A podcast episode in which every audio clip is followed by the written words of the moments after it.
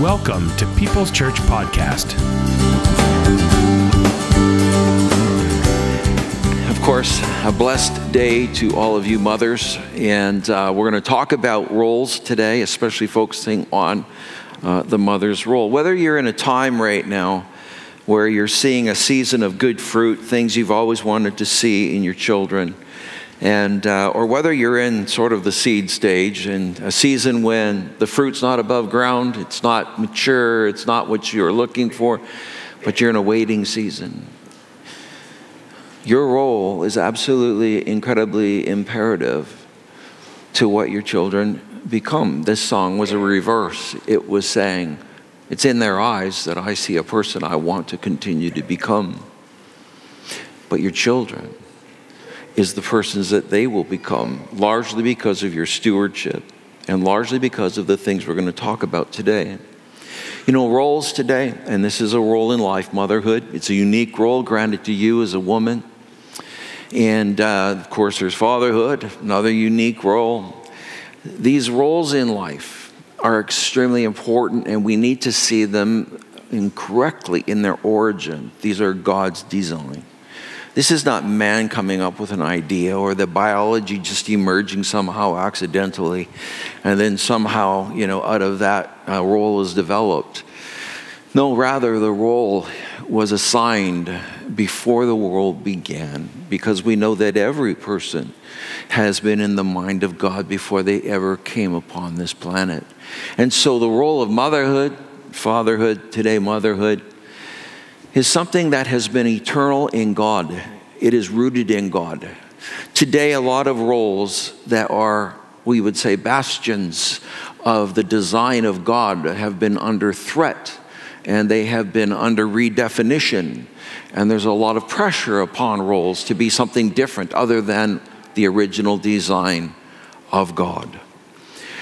That begins with a struggle within many of you as women in the role of mother in how do I fulfill all of these expectations that are upon me. I think when it's really important if we start from the original design of motherhood, which is definitely begins with God, that in God you will find simplicity for the role. You do not have the absolute control of it. You do not control every outcome. You don't have the capacities for those things. But what you have the capacity to do is to be the heart and the wisdom of God in the nurture of your children. So today, we want to reinforce a few things for you. It takes a lot of strength to fulfill these roles at any day and age. It takes a lot of energy, it takes a lot of, of, of we would say, fortitude to be what God has intended you to be. I've entitled this one just Joy Beyond Circumstances. Because oftentimes, circumstances, when we carry out roles, husband, wife, father, mother, when we carry out roles in life, circumstances often are not supportive to joy. In fact, you better be prepared to, when you fulfill roles, to have your heart broken, it will be stretched. It will be stomped on. Your heart is going to experience a lot of pain in carrying out a role. And that's because, in essence, let me put it very simply as a mother, you're raising little sinners.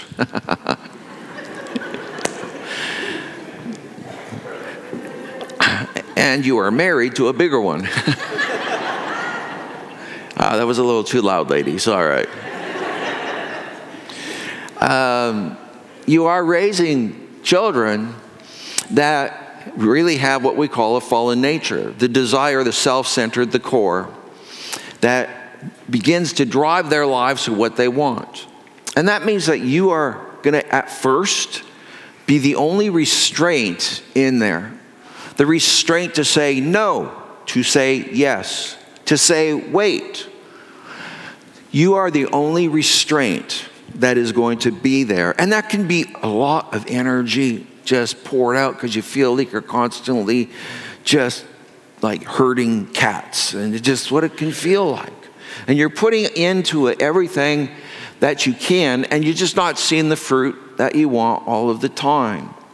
So, joy, if you have it attached to circumstances, is probably drained pretty low in the role. People get really drained in roles. When we have to go through a long time seasons where it's not really working out the way we thought. I remember a lady in this church, she's now passed on, she lived into her 90s. She was a remarkable lady. Came over here, was one of the earlier pioneers in the area. And I just really appreciated this lady because she had such amazing endurance and uh, what I considered high patience. And she uh, ended up with her daughter had died of cancer. The husband um, was, had alcohol issues, was an alcoholic. There were two girls. Those two girls came to live with her from a pretty young age. And she raised those girls in her retirement type years. We're talking about somebody who worked full time, raised two girls at an age where this is not going to be part of the plan. What an amazing woman she was in the way that she had this energy and strength. And then I began to think about her in a little more deeply in this regard. She was a person of joy. She took joy in life, no matter what seemed to come her way. You know, the Lord says, and speaks in the book of Nehemiah, He says to us that the joy of the Lord is your strength. I mean, when you are filled with joy, and joy is not happiness, happiness is sort of something after the matter. Joy leads, happiness follows. You get that? Happiness follows, joy leads.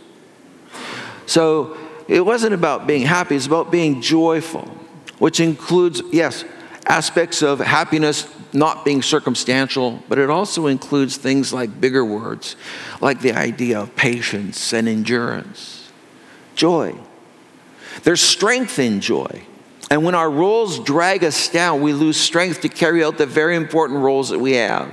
If, if you accept the biblical statement that this is in origin from God that you are a mother, then you are also in a spiritual warfare as a mother. You are, have resistance beyond just the child's nature. You have things that are much bigger and stronger than that against you constantly looking to undermine your confidence, increase your insecurity, increase your resentments, uh, begin to develop in you things that rob and steal your joy. That's what he intends to do. He's a robber, he's a thief, he's a stealer. And that's what he wants to do in moms. And so oftentimes we get so our tanks are empty, we can't respond. So, how do we get joy beyond circumstances? We're going to look at three women from the scriptures. Um, they shared different slices of the motherhood uh, role and uh, around, around babies. And so we want to take a look at that today. The first one is Elizabeth. Elizabeth is uh, the mother of John the Baptist. John the Baptist, uh, Jesus said, is the greatest man that ever lived. That was Jesus' own words about John the Baptist. And, and Elizabeth had been the, mo- the mother that was chosen for that case. In her story, She's now aged. This is just such a biblical narrative over again. We've got Sarah in the Old Testament, old, and then Isaac is born in the miracle way. And now we have with Elizabeth, she's well past childbearing years, and she has dealt with the shame in that culture of not having a baby in her arms and being able to fill the cradle in the home. And so Elizabeth has gone through all of those things, and still there's been a dream alive in her and a desire that God kept alive with her. They were great people of faith. Her husband Zechariah was a priest in the temple, and he had his time to serve. And it was during that time that uh, he had an angelic visit that said, Zechariah, this is what's going to happen. Your wife Elizabeth is going to have a child. And that child is going to be the forerunner of the Messiah. Zechariah had a little trouble with the story, so God took his words away from him until John was born. Elizabeth herself, it says of this, in fact, both of them, Luke 1 6, look at this scripture. Both of them were righteous in the sight of God, observing all the Lord's commands and decrees blamelessly. These were the salt of the earth. There was no reason in their life for God's blessing not to be upon them. They, they were just strong people. But the first thing that you need, and she demonstrates, is we need to have obedience in the gaps of life. In life, you're going to have always gaps to your plans, your dreams, your vision, anything that you're building or things that you're moving forward. It never goes left to right like this. There's going to be gaps in there that don't work, that don't fit, that you don't like. You never saw it coming. You wish it hadn't come, but it did come. And how you respond to that is, is very, very critical. Now, these are great people of faith, and Elizabeth was a great woman of faith. She had kind of gotten to the end of any possibility of childbearing. She had dealt with all those, all of those negative, you know, reverberations around her community about not filling the cradle. But gaps in her plans did not become the fuel for bitterness. There's always gaps. Nothing in this world is perfect other than God who made this place. And every plan you've got and every dream that all of a sudden seems to even be emerging or is got gaps. You know your gaps. You had a dream. You had a dream for this kind of relationship, you got gaps. You had a dream for being a mother, you've got gaps. There are so many ladies that, you know, they've had that dream of motherhood and yet not been able to fill the cradle. And that's a gap. How you deal with those gaps is incredibly important in life. So oh, you need to have an obedience in the gaps and their obedience as they were living out a very big gap. No child, old, had kind of that was a historical kind of dream. They didn't fill it with resentment or bitterness. Your response to gaps is so easily becoming the fuel for resentments and bitterness.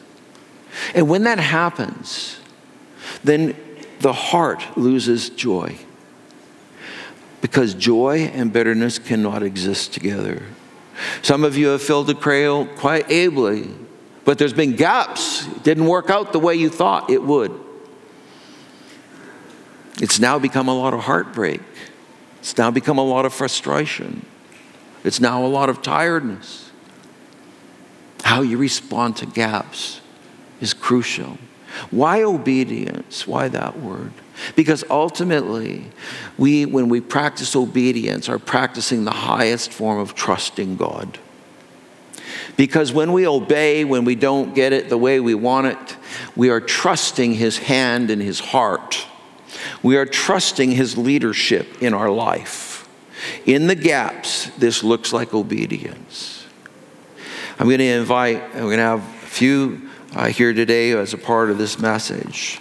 Uh, going to come and share this part. She's our children's pastor. Angela. Thanks, Nelson.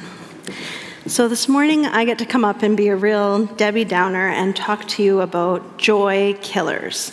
And this one is actually really near and dear to my heart because it's a world that I've lived in for a long time. I think I've made some growth in it. I think I'm recovering uh, through it. Um, but this joy killer comes by the name of perfectionism, and I think a lot of you are going to relate to this. So it's Mother's Day, so there's an obvious connection here between perfectionism and the pressure that many of us moms feel to have a Pinterest worthy home, an Instagram worthy look, to make sure everyone knows our kids love organic kale and carrots, and we take them to the library and the gallery, and they have a natural love of reading. And that's just our kids, that's just our family. So I, I, it's kind of an exaggeration, but it's not too far from the pressure that many of us moms feel to come across as something that we're not. Now, it's important right now to differentiate that God has actually hardwired us for excellence. And so perfectionism is not the same thing. It's great to set high goals and learn and work hard and achieve them. and reach excellence. That's good. That's how God's made us. But perfectionism is setting unattainable goals that we can never reach and then applying so much pressure there that there's a huge fallout for us, often catastrophe. So, perfectionism can be a distraction, uh, it can be a justification for procrastination, an excuse for not getting things done. Perfectionists are much less likely to take risks because they're afraid of failure. And yet, the willingness to take risks is an essential characteristic for high achievers, which is often how we want to come across. Um, it's a refusal to accept reality, and it's rooted in fear, and it's usually triggered by our insecurities. So, perfectionists can be sort of divided into three categories. We've got self oriented perfectionism. So, this is unrealistic expectations that we put on ourselves. You may battle with feelings of guilt because you can't quite live up to these expectations. You might obsess over every little detail to the point that you're inefficient or unproductive. You feel a deep sense of inadequacy that somehow you cannot live up to your own expectations. Then there's externally oriented perfectionism. So that is where you believe that others have impossible standards that you just can't live up to. And you might even make self deprecating jokes to sort of cover up those insecure areas. You often feel alone or depressed because no matter what, you just don't think you can live up to what others want of you or expect of you. And then lastly, there's others oriented perfectionism. So that is where you put these unrealistic expectations on other people. You might use abrasive language to talk about their flaws. Many of you may have been parented by someone with this, or you yourself might parent like this. So we should all kind of be able to pick out something in one of those categories that somewhere in our life we can relate to. For me, it's a little bit of each of them. And if you can't relate to any of it, you're a liar. Get out of here. No, I'm just kidding. I'm just kidding. just listen, bear with me. So, perfectionism, we actually use it for a mask to cover up our insecurities often. And uh, we just kind of want either God, ourselves, or other people to see us in a certain way. So there's a spiritual aspect to this as well as a psychological aspect to this.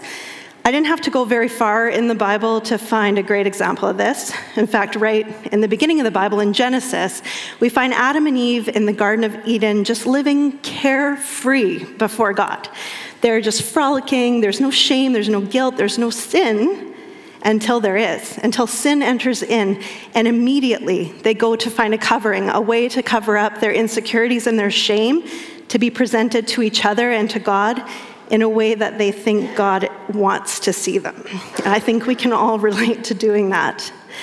So, what do we do with this? Well, we're going to focus on two areas. There's more, but I don't have a lot of time. So, two main areas of growth to kind of grow through this. Uh, first, we're going to look at what God has to say about this, and that's the most important area. So in Romans 3:20, we read, "For no one can be made right with God by doing what the law commands. The law simply shows us how sinful we are." So, good news. That's what it's there for. You can't do it, and it's going to show you how bad you are. But Romans 3:21 goes on to say, "But now God has shown us a way to be made right with him without keeping the requirements of the law, as was promised in the writing of Moses and the prophets long ago." So God's got a plan as we knew he would. Romans 3:22 we are made right with God by placing our faith in Jesus Christ, and this is true for everyone who believes, no matter who you are. So that's it. So we're going to unpack that. The law, which was given to us, God has perfect standards. He can't lower them. That's the law. But He knew we couldn't fulfill it. And so He gave us Jesus. And through what Jesus Christ did on the cross for us, when we choose to believe and receive that and have faith in that, it places us in a perfect positioning before God. So it's not Jesus plus your perfectly mowed grass, or Jesus plus your work accolades, or Jesus plus 10 days with no swear words. It's Jesus plus nothing that puts you in perfect position before God. And when you know that, when you can let it settle in your heart, when there's a connection between your head and your heart where it really sinks in, you can settle down. You know that's taken care of. There's no performance necessary. Your Creator knew, and He loves you, and He's got it covered. Secondly, there's the habit of perfectionism. And while habits are not easily broken, the mechanics of it is actually pretty easy to apply. So, in order to break this habit of perfectionism, you actually need to, hear me, be willing to make mistakes. Understand that that is just what we're all doing out here. We're making mistakes, we're learning and doing better. We're getting back up and moving on and then making mistakes again. I'm not saying it's easy, but God has called you into a life of amazing adventure and risk. And when we use this perfectionistic cover because we think no one expects us to make mistakes or what's going to happen when we make mistakes, we're missing out on so much goodness, so much of what He has for you. And it is good. So if you can get up each day and just really allow that connection to happen where you believe and you know and you know and you know that Jesus has already settled your position before God. And be okay, be willing to take risks and make mistakes in order to answer the call that God has on your life this is going to work itself out. You'll be surprised how quickly that cycle breaks.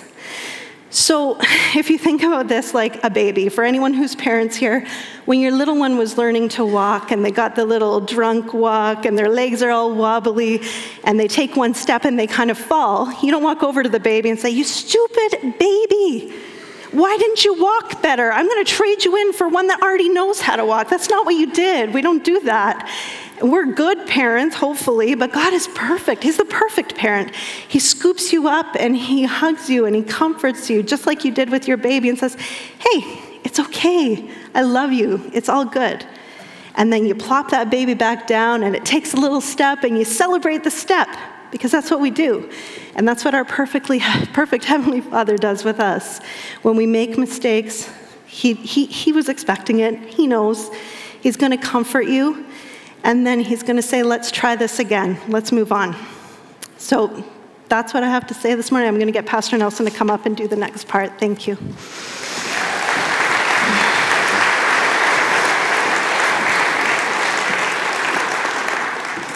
So, perfectionism is something that's going to take those gaps and make it just an attack zone on yourself.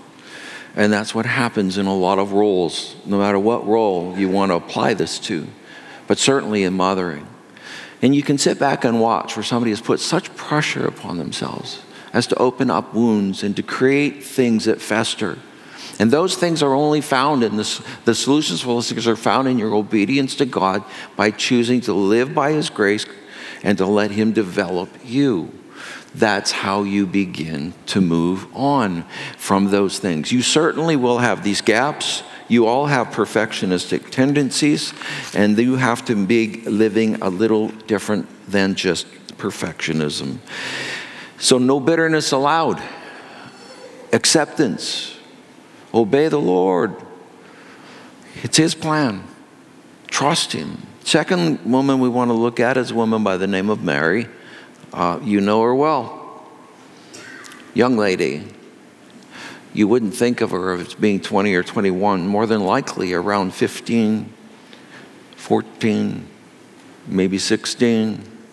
Just a very young lady. She's got her dreams, plans are underway, things are moving as they normally should in her world. How should they move in her world? Very simply this she's being raised in her village. She knows she's going to marry someday, and she's going to love the man, and he's going to love her, and they're going to build a family, and business and same thing that drives everybody today. It's the same thing that everybody's out doing today. And that's what her dreams consisted of. And so all of her actions were going that way. The second thing that you have to make sure to protect joy in your life is not just the obedience and the gaps to the Lord. There needs to be surrender of her dreams. This is what Mary did surrender of her dreams so that she might live out God's. You can't live out both. Oftentimes, that's the key in roles. Why roles and dreams? They just go together. When you have a role, dreams are a large part of role fulfilling.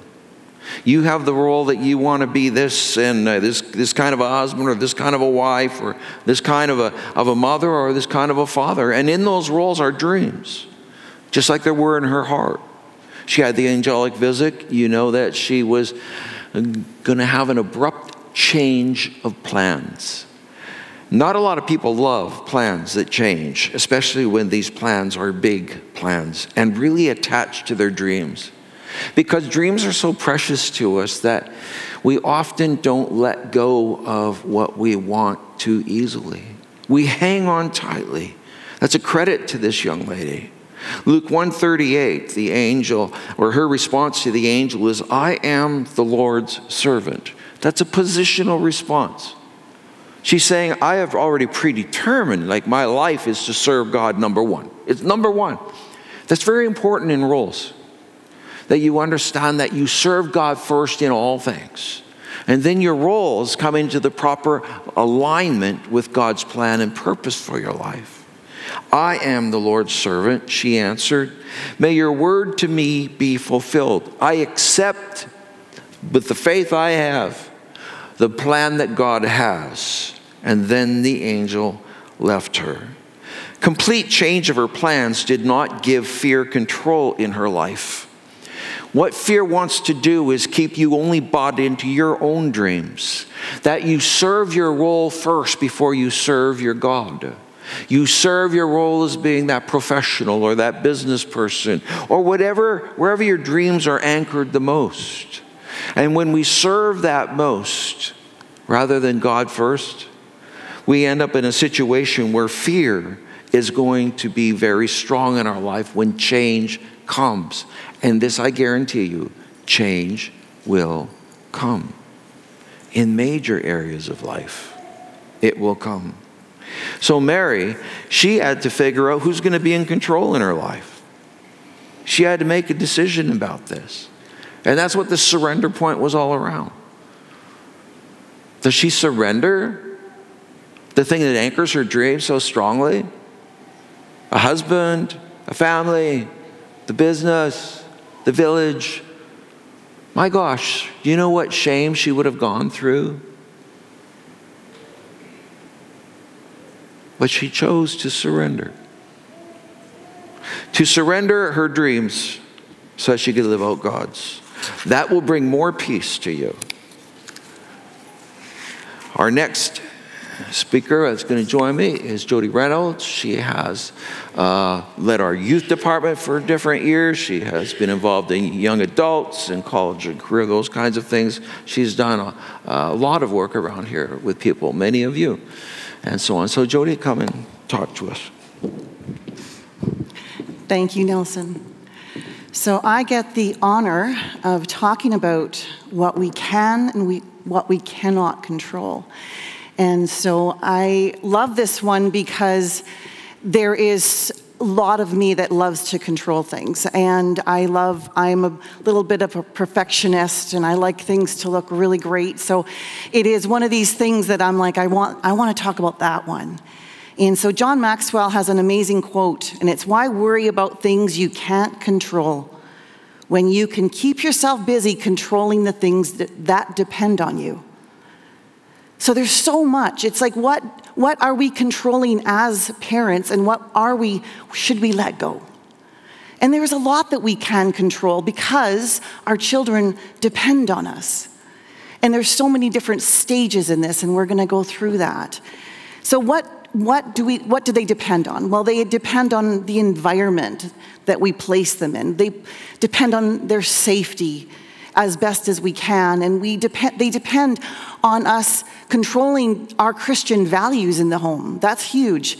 And, you know, health and love and spending time with them, these are things that we can control. I can go on and on, but my adult children think that I am a bit of a control freak as far as um, protective. I guess they use the word protective. And uh, I was just talking to my son, and he was joking to me that, uh, Mom, our doors were always locked in the house. And it's like, that's just normal. If I'm downstairs, I don't want some somebody walking into my house. I just don't want to think about it. So to me, that sounds normal. To him, it sounds overprotective. You know, and my daughter, when she drives, she's been away from Grande Prairie for quite a while, and she has, I don't know if you guys have this app, it's called Find My Friends. So where you, you, you know, I can literally right now pull out my cell phone and know where she is. She's going to be in Kelowna right now visiting. So, and I can see when she goes to the store. I, you know, I'm not protective at all. So I, I'm not. I, I, I, deny that. No, I'm just kidding. So sometimes when she drives to Grande Prairie and I'm looking at my app and I'm like, how come she hasn't moved? Well, it says I just looked two minutes ago. So understand, I don't always get the control thing right. I wanted to tell you guys that I'm, I, uh, I, I don't always get this right.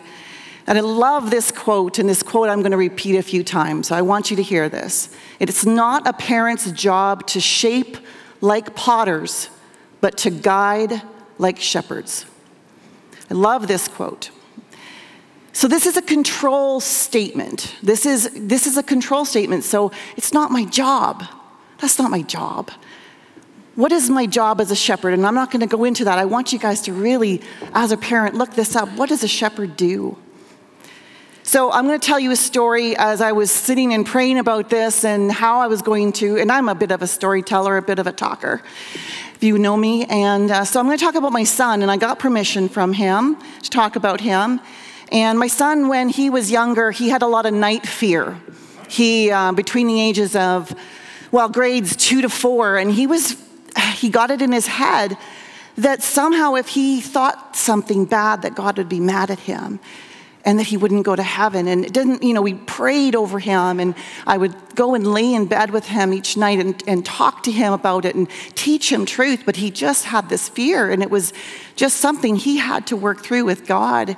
And so um, in grade four, there was a, a kids' camp.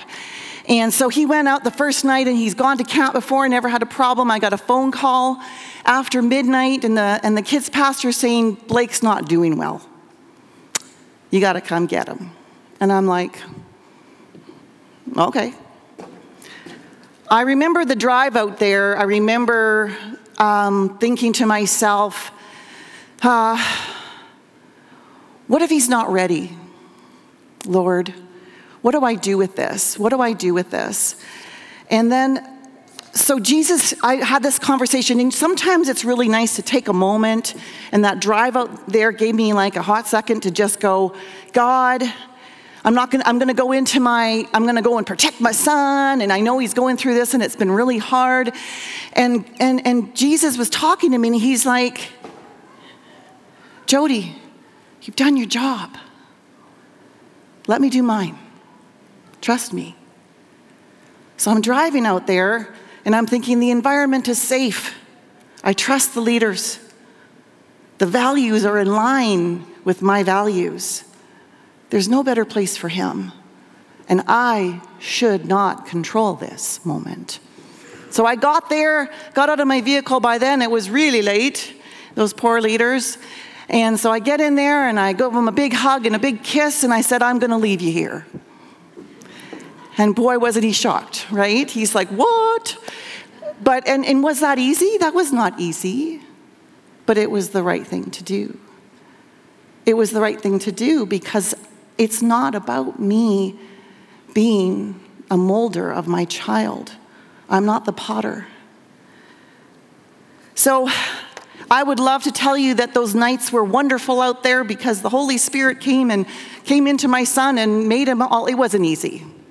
He had some rough nights out there, but you know what? The Holy Spirit did work on my son. He did work and he came home praising God, and it was a good decision to leave him out there. So, now, what if I didn't do that? I'm going to take and flip this. What if I went out there like a mama bear because mama bear wants to protect her baby? And you know what? I'm going to repeat it. It's not a parent's job to shape like potters, but to guide like shepherds. If I took him home that night, it would have changed my role as a mother. My son now has been given the power to control situations. When he's challenged or when it's too hard, I'm going to come save him. I'm going to swoop in and I'm going to save him. And that's wrong. because he didn't he would not be given a chance to grow and he would have had been in there would have been an immaturity that would have started building there.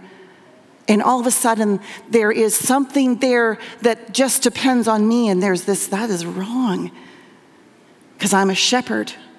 I'm not the molder as they get older it changes because they've matured and they don't need you don't need to control as much. And oh my goodness i have to just shut my mouth sometimes. Because again i have adult children and it's like they're talking to me and i'm like i don't agree. I don't agree. And i'm just like sitting there going can i say something? No okay so then you just pray about it and you're like you know what because they're adults and my role changes a 25 year old, my, my son is 25, you see him up on stage, he doesn't want to be treated like a five year old. And a 15 year old should not be treated like a 30 year old. There is rules and regulations in this home, and we serve the Lord. The 15 year old, or the 12 year old, or the 10 year old should not have control of that home. And this is hard, you guys, because we give up that role as a parent. And I want, to under, I want you guys to hear the joy in this. Because this sounds like this is hard, and it is, and I'm not telling you I've done it perfectly. It is always because I've partnered with the, my Lord Jesus Christ, and He's helped me when I've asked Him, when I've asked for that help. In all of this parenting stuff with, with, with control, there, there is amazing joy. It's not a parent's job to guide like potters, but to guide like shepherds. I want to tell you where I got that quote. When I was talking to my son about it this week and just getting permission, uh, he's sitting there and he's listening to me and he, he quoted me this. In his travels, in the time that he's listened to God, and he didn't even have to look it up. And he just gave me this amazing wisdom and this amazing morsel that I'm just like, Poof there's joy in that. I had nothing to do with that. I had lots to do with that, but I had nothing to do with that quote. I had nothing to do with him wanting and knowing that he can move forward because I knew when to back away from my control and let God take over. So, the greatest joy for me is seeing what the potter, my Lord Jesus, does in the lives of my children. My job as a mother is not done, it's just different from when they were young. And I'm loving every minute of it. Thank you.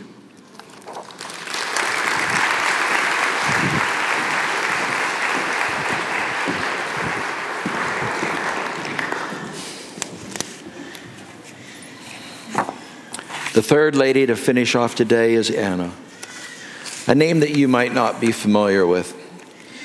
She was the prophetess in the temple when Jesus was dedicated. Uh, there was this 84 year old lady. What a story she had. What an incredible life she had lived. In Luke 2 36 to 38, it says, There was also a prophet, Anna, the daughter of Phanuel of the tribe of Asher. She was very old she had lived with her husband seven years after her marriage and then was a widow until she was 84. She never left the temple but worshiped night and day, fasting and praying. Coming up to them at that very moment, she gave thanks to God and spoke about the child to all who were looking forward to the redemption of Jerusalem. 84 years old, she had been married for seven years and then her husband passed away. She never remarried. Don't know, don't understand all the reasons why, you know, things happen in life, but in her case, she didn't. She never ever bore a child, but she was there to welcome the child that would save us all. She was at the temple when he was being had been circumcised and dedicated and led a praise service, literally, of the praise of this child, God in the flesh. This lady was really quite incredible. Her whole life she spent serving God at the temple, counseling, doing whatever she could, teaching, encouraging, speaking God's comfort and words and strength into other people's lives.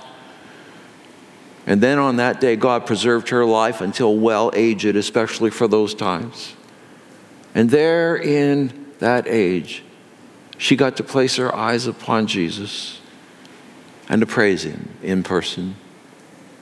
You know, though things happened to her that she could not control, she became the messenger of this message God is in control. Ultimately, that is the bastion of Christian faith. That God is always in control and He's never out of control. And though our lives experience things that seem to indicate that things are pretty wild and out of control. And our families go through the ripping and tearing that can happen. And we experience a lot of the heartbreak of fulfilling roles of great service and love like mothers. And you don't really see all the fruit you expected to see. And the dreams don't turn out the way you expected them to all turn out. Here is the underlying basis of joy for you because you need joy for strength.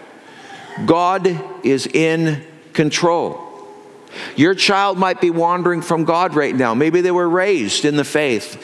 But I want to tell you, God is in control. Maybe your child has never, ever made a commitment to Christ in their life. God is in control. Maybe your child has made some choices now that they have grown and they are in a world that is not good and, and, and they are being damaged and even being destroyers, maybe themselves. I want to tell you that God is in control. You are not just mother when things are under your control. The most difficult point of carrying out this role is when things are out of your control, which, by the way, is most of the time. But your joy is founded that God is in control. He knows the path of that child. He knows the path your son is taking, your daughter is taking. He knows the battle that you are in as a mother and what you're fighting for. Maybe you're fighting for their health. Maybe there's sickness and you're fighting for their health. Or maybe you're fighting for, you know, their, their emotional state. Maybe you're fighting for their education. Maybe you're fighting for, when it comes to them, moral choices. Maybe you're really fighting for them because you see these destructive patterns and you're just in there and fighting. And I want to tell you to keep fighting because ultimately God is in control. If you're in control, God can't do his work. And Jody brought that out very well.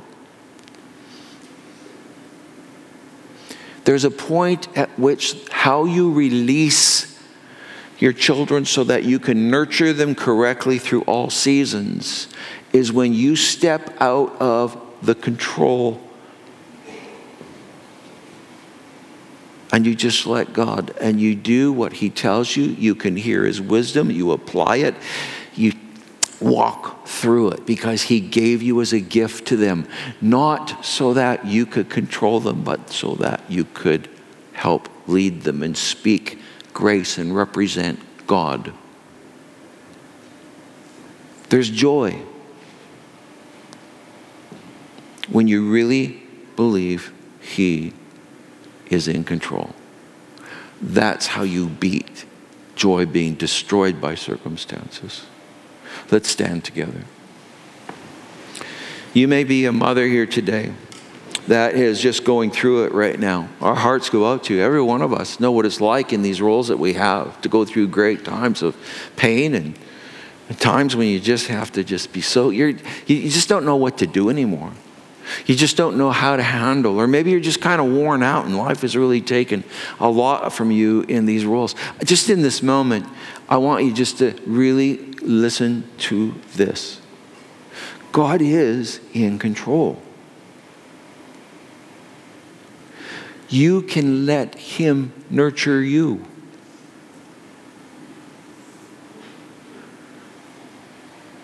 And you need that today. Now, this isn't just for ladies, this can be for us guys that are fathers, husbands, wives, roles. God is in control. So, what do you want to do? What Mary did surrender to Him. Obey what He tells you to do, even if it doesn't fit well with your plan or your agenda. Ultimately, you need to trust Him. Father, you know each and every heart here today. And you know, Lord Jesus, that you've assigned these roles from the beginning of the world. These things are not by accident. These roles are things that you have hardwired us for. Children need mothers. Father, I thank you for all the mothers in this room. They may have been struggling a lot with their own insecurity, lack of confidence, a season of shame. Uh, they might be struggling, Lord, with where their kids are at and they're confused. And Lord, there's so much where our hearts take such a beating as we learn to love and walk in love. And I pray in Jesus' name that you will bring the comfort of this knowledge that you truly are in control. We don't have to be the perfect mother, the perfect father. In fact, we cannot be. But what we can be, Lord, is people that just trust you. So I pray your blessing upon them today. With every head bowed, uh, if you're here today and you've never received Christ as your Savior, it was already laid out very clearly today the great grace of God that comes to us in our sin. He not only brings you mercy and cleanses your life, He wants to bring you strength and joy. He wants to replenish your soul. He, in fact, invites us to come to Him so our souls can be well fed and fat in Him. I would encourage you to make a choice for Jesus today. Step out of the control zone. Give him your life. And in giving him your life, you can start to have joy rather than be ruled by circumstances that you have no power over. Here's a little prayer. To receive Christ is a step of faith. It just means you just call on him and believe in him. And You can pray this in the quietness of your own heart. You say, Father, there's so much of times in life that I do feel like I fail. I try to hit marks and I know I don't hit them, and then I might make up excuses and so on. Father, I really do need joy. And so I want to receive Jesus Christ as my Savior and turn my life over. Jesus, I give you control of my sins. I trust you with the mercy and the grace and forgiveness. Jesus, I give you control of my present world and my future because I want to surrender to you and I want to live a life of obeying the great wisdoms and truths that you have. And I want to refocus on the big picture in life like Anna did.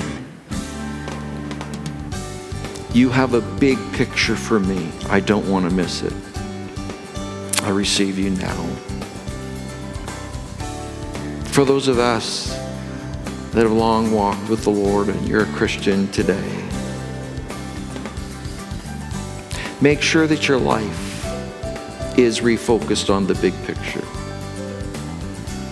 And where you need to surrender so that joy can again fill your soul, do it and give up on perfectionism. In Christ's name we pray. Amen.